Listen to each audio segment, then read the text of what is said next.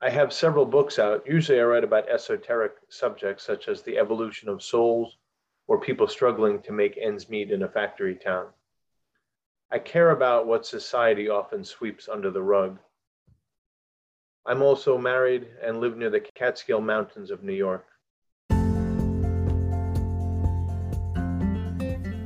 يقول لدي العديد من الكتب عادة ما أكتب عن موضوعات مقصورة على فئة معينة مثل تطور الأرواح أو الأشخاص الذين يكافحون من أجل تغطية نفقاتهم في مدينة المصانع. أنا أهتم بما يجتاحه المجتمع في كثير من الأحيان تحت البساط. أنا أيضا متزوج وأعيش بالقرب من جبال كاتسكيلز في نيويورك. thank you